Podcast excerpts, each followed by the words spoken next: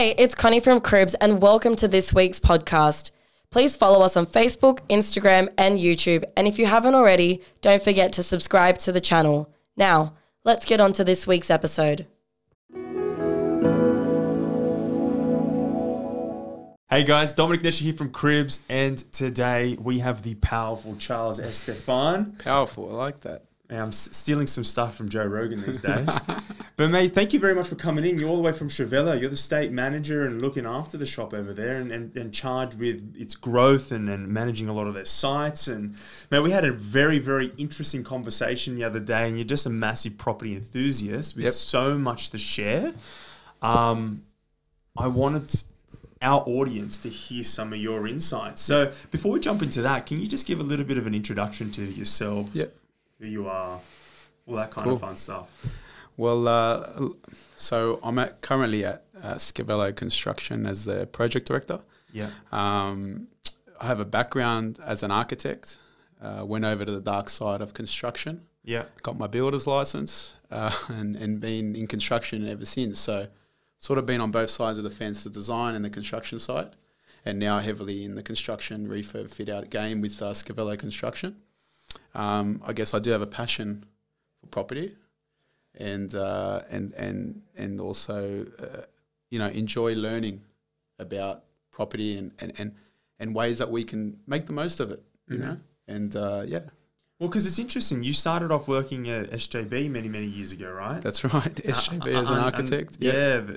Adam Haddo, shout out if you're listening. Ads, how you going, um, mate? and and you've been, and, and, I find it really interesting that you started off in in um, into you know basically design, yep. and then you moved into the construction, yep. and now you're sort of managing sites.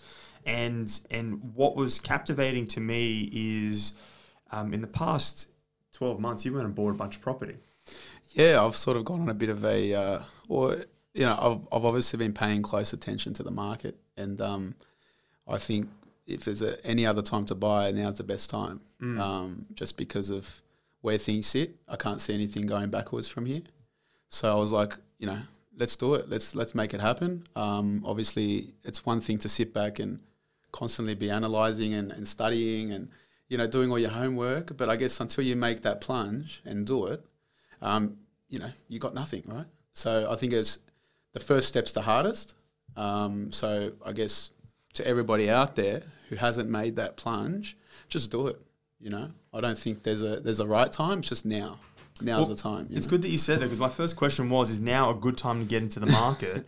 and and as and you've obviously said yes, but um, let me add a caveat to that question and say, would you recommend purchasers wait and save a bigger deposit, and if that meant they had to wait two years or a year, or would you say get in sooner rather than later?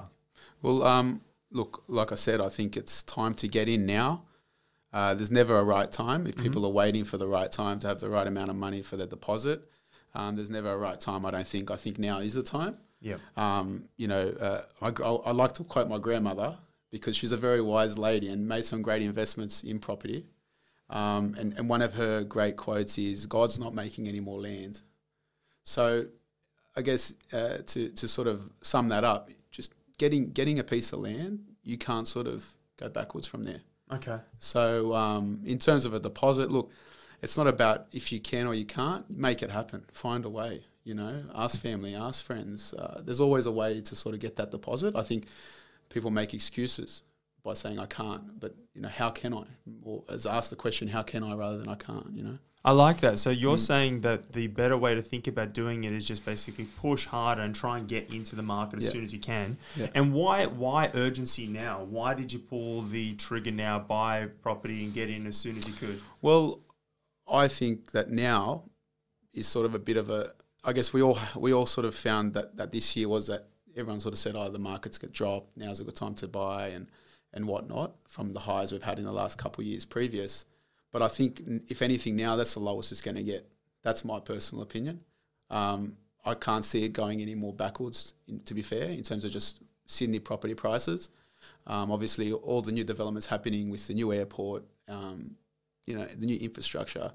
Sydney in itself, it, it's sort of you, you want to get in, and the sooner the better. I agree. I absolutely agree because, as you've just said, that there's so much infrastructure: the airport, the light rail, the metro, the second light rail, additional metro lines, um, schools, universities, roadworks. It's it's nuts. And we're just talking about the Sydney market now. Um, I think that it's it's a really good time to get into the market. Obviously, people expect me to say that because I'm a property person, but it's good to hear someone else that you know you're in design and construction and commercial real estate Yep. on another part of the property landscape, Yep. but you are very much advocating, but also purchasing yourself. Yep. Um, I, I, you told me a funny story about how you kind of you you bought recently and you felt you paid a little bit over what the value of the property was, but you bought it anyway.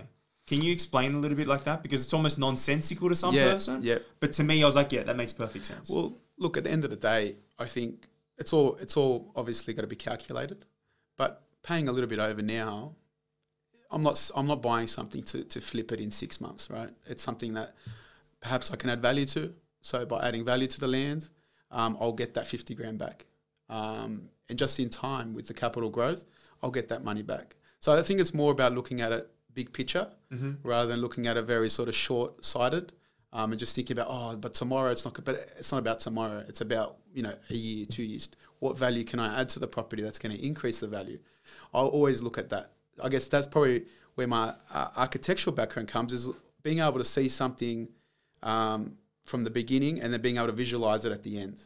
So I guess I'm, I'm able to look at a property, for example, and rather than just see it as it is now, a blank canvas, I, I try to envisage it after I've, I've painted my work of art on it and added that value to that canvas. And I think if you just, I think people need to have more of that open, sort of minded look. And, and I think don't be so restrained by, um, you know, the closed mindedness of looking at real estate as something that's like, oh, you know, I don't know if it's the right thing to do. Like, obviously, calculated risk is, is very important. Um, and we also discussed the personality types that goes along with taking risk, not taking risk. Um, but you just have to, I guess, it's like you just got to do it, you know? I agree because it's interesting. There's one area I remember a little while back. I was I was doing.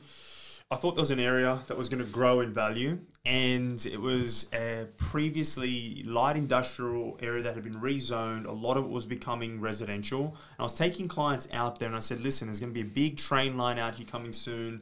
There's going to be a whole bunch of shops, this, this, and that." And I was painting this forward picture about what it's going to be like in the next five or six years. And as I was going through this big spiel in front of a group of people, this rooster jumped out into the road and started walking and disrupting the group. And then there was some dogs and there was a broken down truck down the road. And people were kind of disheveled and, and thrown off by how ugly and messy things were today. Um, there were a few in that group that actually purchased, and I was mm. very, very thankful and grateful that they did mm. because all the properties that they'd purchased ended up jumping 20 or 30% in Yeah. the next two, three years. Yeah. But it's, it's interesting that you say that when you are assessing property, it's not with today in mind. It's always with five, ten years. What what can you add value, but what value will be added as a consequence Exactly. of what's happening around it? Exactly, yeah. Okay, let me ask you a, a bit of a personal question, but your experience in this space, but I, I cop it all the time. Um, I have clients coming in and saying, um, uh, Dom, I've got a deposit. My sister has a deposit. I want to purchase with my sister. Should we buy together or should we buy separately? Um, I think that that's an open ended question that you can answer. You could buy together, yes, or you should buy separately, yes, as well. Um, I know that you have experience in Mm. this. Can you talk a little bit about that and, and without without going too deep Yeah. into that and, and, and you know maybe annoying some of your family and friends, but just just just very from a, a- an objective point of view Yeah. without offending anyone. you know? Well, look, I think objectively you look at it like together, can we get ahead faster and quicker? yes, Yes. So let's do it. Um, put your differences aside, get the emotion out of it, think about it from a logical sort of uh, investment perspective. Okay, my brother and I don't see eye to eye on certain things, but together, are we going to be able to achieve more in a shorter period of time? And most of the time, the question is yes. Um, obviously, taking out, you know, external uh, influences like, you know, depending on where they're at in their life, for example, if they're having a family, they're having kids, they're getting married, whatnot, that's obviously going to affect them in terms of their investment strategy. But as an overall looking at it, um, look, if it's going to help you get ahead quicker by being together, look, strength in numbers, right? Just like syndicates, you know, you can you could do a syndicate for a small investment. Although syndicates usually are on big investments, why not do it for a small investment where everyone can put a little bit a piece of the pie in, and then get a piece of the bigger pie later on.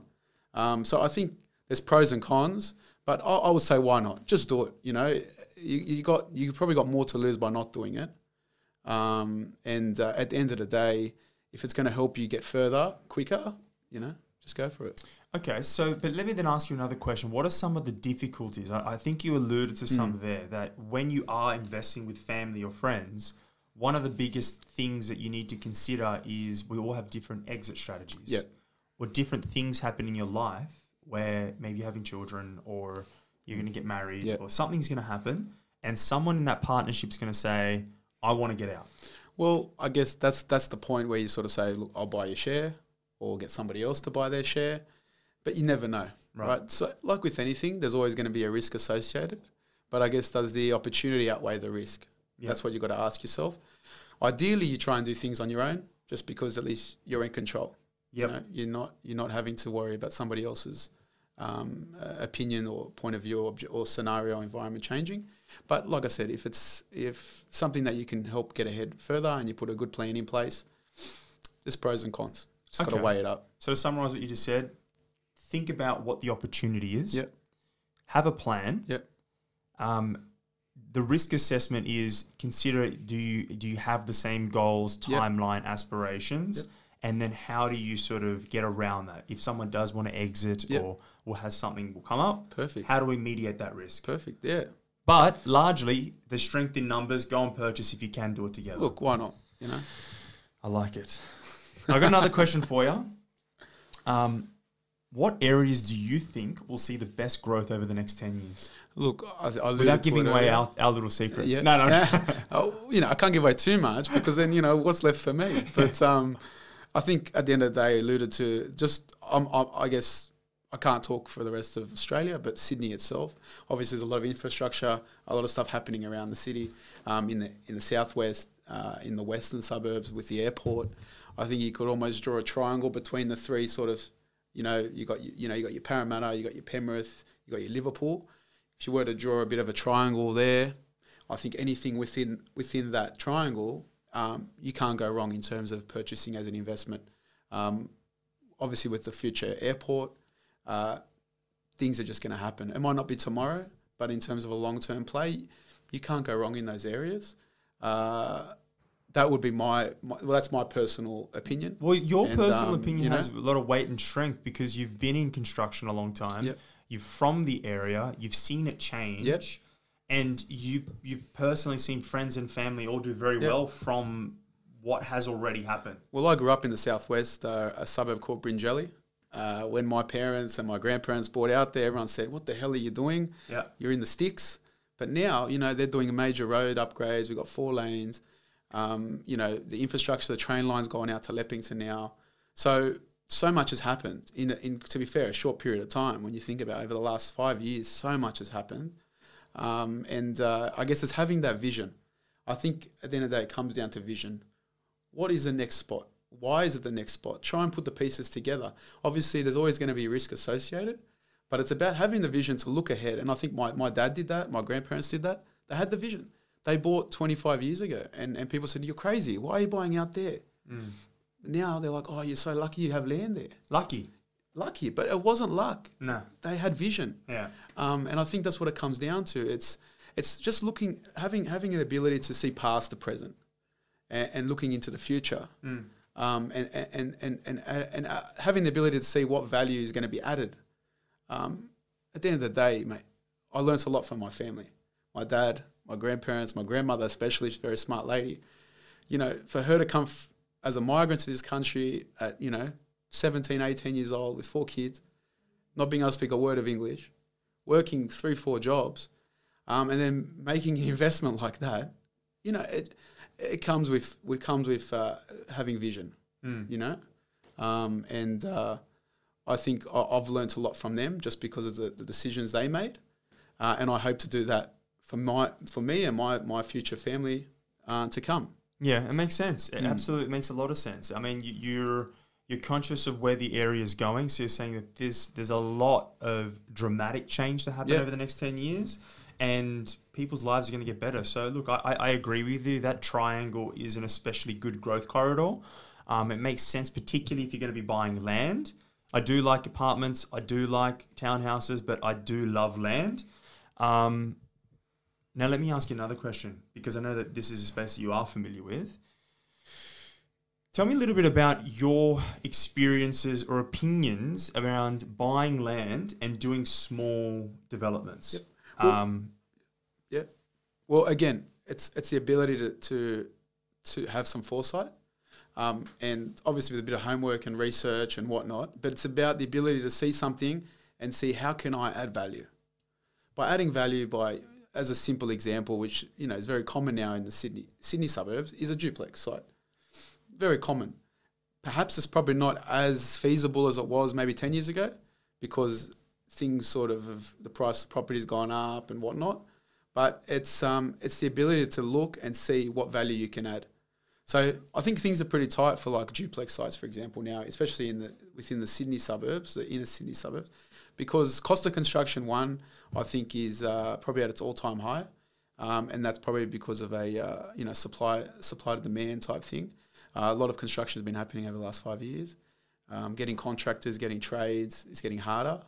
Um, so you pay more for it, therefore cost of construction goes up. So, it, back to the question of being able to sort of do a small development, I, I, I 100% agree with it. I think if you're able to add value um, uh, and, and add value to that piece of land by putting some sort of built form on it, um, why not? yeah. You know? Do you think that it's a risky strategy? Is it for everybody? Yeah. Is it something that you should do for your first investment? Look, I think there can be risk associated, Yep. especially if you're not from the construction sort of background. Not everyone's in construction. For me, I look at it, it's easy. Yep. I know how to build. I'll build it. I know it's going to cost me this much. Not going to cost me more than that because it just won't. I'll, I'll make sure it doesn't. You can assess all the planning risks and it's all the paper that you have to do as well. Exactly. So I think people, I speak to a lot of clients that are ambitious and they want to go and build Hmm. these significant portfolios and they're in a big hurry. And I often say, listen, you need to slow down a little bit Hmm. because if you take too big a first step, you can come, you can really hurt yourself. Yeah, I agree with that. Yeah. If you're in a hurry and you go buy the wrong block and you do your feasibilities incorrectly, or if you haven't got the right amount of time or cash that you can put into a site, you'll go backwards. And look, saying that, get speak to the experts. Go talk to the right people. Speak to a town planner. Speak to an architect. Speak to a builder. Get advice. Speak to you know an agent involved with real estate. Um, get the advice. Get as much information as you can so you make informed decisions. Um, like with anything, there's going to be risk associated. Certainly. That's why you're making money. That's right. So it's a matter of how calculated the risk is and how much education you have behind the decision. Okay, mate, that's good, prudent advice. So, in summary, if you're going to go and do something like that, move off and do small scale developments, duplexes, townhouses, it makes sense to go and consult um, all the advisors, your accountants, town planners, architects, you know, buyers agents. Yep. Go and use the resources around you and don't take that step until you've actually um, consulted all the right resources. 100%. Last question, because this is your your space, and I know that you work. In fact, um, shout out to the Commons where we are today. Yep. But your company actually did Yep. the refurbishment in here, and I love it. Scavello, Scavello Construction did. Yeah, you guys, you've done a fantastic job. Yep. Um, everything works, so That's amazing. kudos to you. Everything's still in place. Um, but I, I want to talk a little bit about commercial property and income producing property. So, a lot of the stuff that we've spoken about is that obviously we're, we're, we're thinking about capital growth and Yep. markets moving. But there's um, another asset of property where we're looking at commercial, industrial, um, where they're income producing assets largely. And this, your your company is very familiar with this space because commercial you work with- space, yeah, yeah. with businesses to Yep. do refurbishments and ultimately with commercial property, um, it's the rent that determines the value of the property. That's I mean, there's a lot of other things that come Yeah. into it, but if you, the larger the rent is, then you buy a portion to the yield. that's that's right. Can you So- comment a little bit about that? Yeah. So as an example, right now we're we're doing a full refurbishment of a large hotel. Right. Um, obviously, by doing that, there's a, there's a large outlay of equity or cash up front to do that refurbishment, but it's a long play. Um, it's a generating uh, income from that asset that's going to make it all worthwhile. Uh, obviously, commercial is less volatile than say a residential market. Uh, it's a better long term play in terms of a, an asset that's going to generate an income. Um, and I think if you're able to add a value in, a- in a smart way to increase that yield, like it's like you just mentioned, um, you're only going to be adding value to the property. Uh, so, in terms of a long play, commercial obviously is a safe investment. Um, I guess if you can get in, get in, get in when you can. Okay, so so another thing that, that you're really uh, you've touched on there is with commercials, probably not your first investment either. No, Not even second. no, no. It's it's something that's a bit more of an advanced That's right. play. It's something that requires a lot more cash than a traditional real estate That's right. investment. And the opportunity lies in um, one, you need bigger deposits. It's harder to get That's the right. loans. That's right. And then you're also got to be willing to take some hits with commercial because if it's untenanted, which is likely, um, the leases are longer. But if Yeah. a, te- a business goes bankrupt, That's right. you're in dramas. And again, higher risk, higher reward. Um, and again, like you said, borrowing power, it's usually 30% deposit required for most commercial property from a bank. So you obviously need to come up with that cash. But long run, it's a safe investment for your money. So I guess you've got to you've got to you know crawl before you walk and then walk before you run type type uh, mentality. But uh, going back to the original point of is it the right time? I think it's always the right time. You know, um, just from stories I've heard from family and friends, like, oh, we should have, we could have, we would have. It's like, you should have, you know, there's no such thing. You just do it. that pisses me off. You know, Nike, just do it. Yeah. just do it, you know what I mean? I think that that's the thing that I hate the most. I, I, I remember as a kid sitting at a, you know, after dinner, playing cards, whatever, Hmm. having a coffee and, and listening to my uncles and aunties and my dad and whatever say, oh, do you remember when Five Dock was? Or Yeah, do you remember yeah. when we could have bought or we should have bought? Yeah.